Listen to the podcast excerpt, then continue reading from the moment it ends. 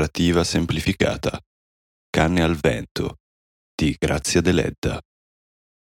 Capitolo 13. Terza parte. Eppure, rimasti soli, provano entrambi un senso di imbarazzo. La luce pare un ostacolo fra di loro. Escono nel cortile, si siedono sullo scalino e Giacinto tira la porta dietro di sé, come per impedire alla luce e al fuoco di ascoltare. Ed Efix cerca le parole per tirare fuori dal suo cuore il penoso segreto. Ah, gli sembra talmente grande e pesante da non poterlo tirare fuori intero. A pezzi, forse, sì, sanguinante. Si curva su se stesso scava silenzioso, tira, tira su, come un macigno da un pozzo. Finalmente si solleva, sospirando, stanco e impotente. Giacinto, le cose stanno così. Don Predu vuole sposare donna Noemi e donna Noemi non vuole. Colpa tua. Giacinto non risponde, ma gli afferra forte il braccio e sembra volerlo strappare. Poi glielo lascia. Efix lo sente ansimare lievemente, come preso da un malessere, e a sua volta, mentre si stringe il braccio, respira con angoscia. Sì, colpa tua, colpa tua. Ricomincia quasi aggressivo. Non lo sapevi? La vecchia almeno questo non te lo ha detto. Ma adesso bisogna pensarci sul serio. Bisogna toglierle questo verme dal cervello, a tua zia. Capisci? Capisci? Che posso farci io? dice finalmente Giacinto, e pare ricadere di nuovo nella sua antica tristezza. Curvo su se stesso, nell'ombra, guarda la terra e i suoi piedi, e vede un abisso nero. Che puoi farci? Lo sai, te l'ho detto. Comincia tu a fare il tuo dovere poi lei farà il suo. Che posso fare? Che posso fare io?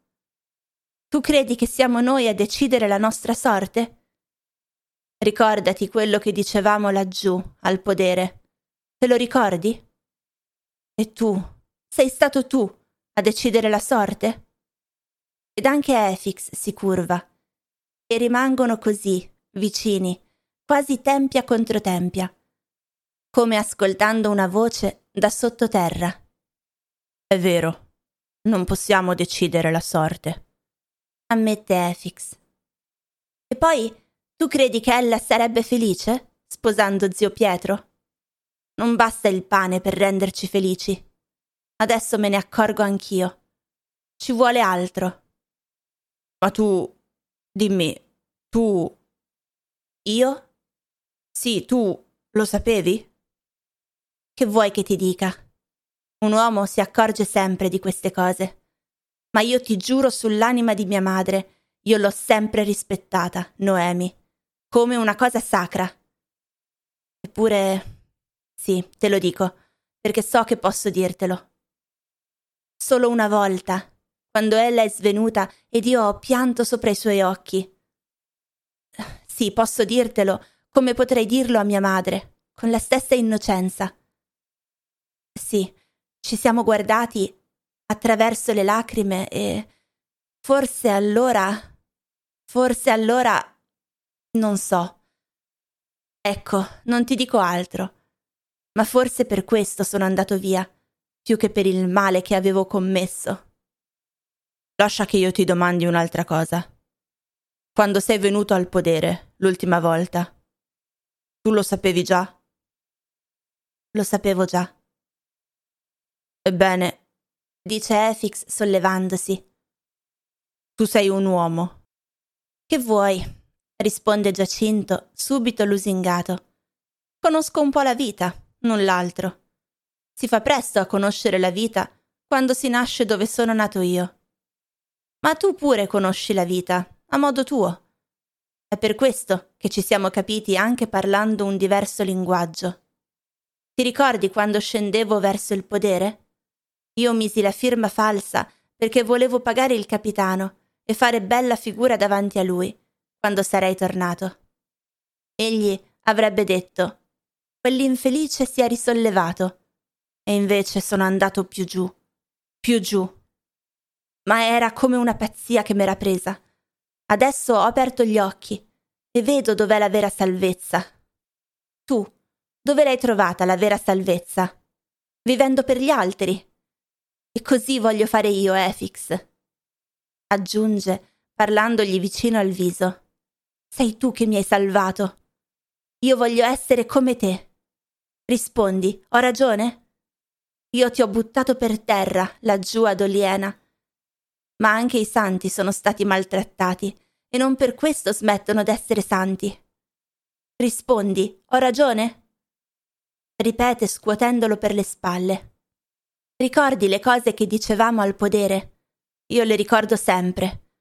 E dico appunto a me stesso, Efix ed io siamo due disgraziati, ma siamo veramente uomini tutti e due. Più dello zio Pietro, più del Milese, certo. Zio Pietro. Cos'è zio Pietro? Ha lasciato le zie soffrire sole per tanti anni, esposte a tutte le miserie e alle beffe di tutto il paese.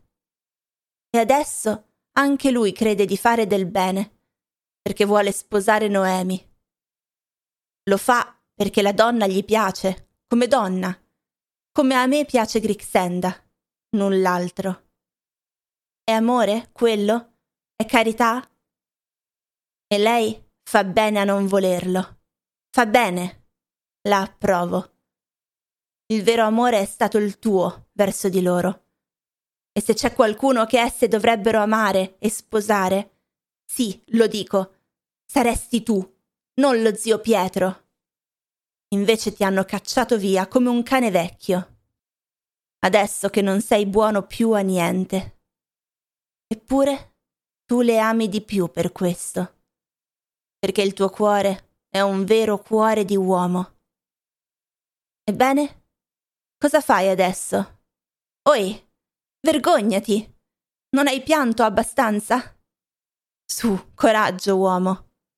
Cammina. Lo scuote di nuovo, ma Efix piange, piegato in due, con la testa fra le ginocchia.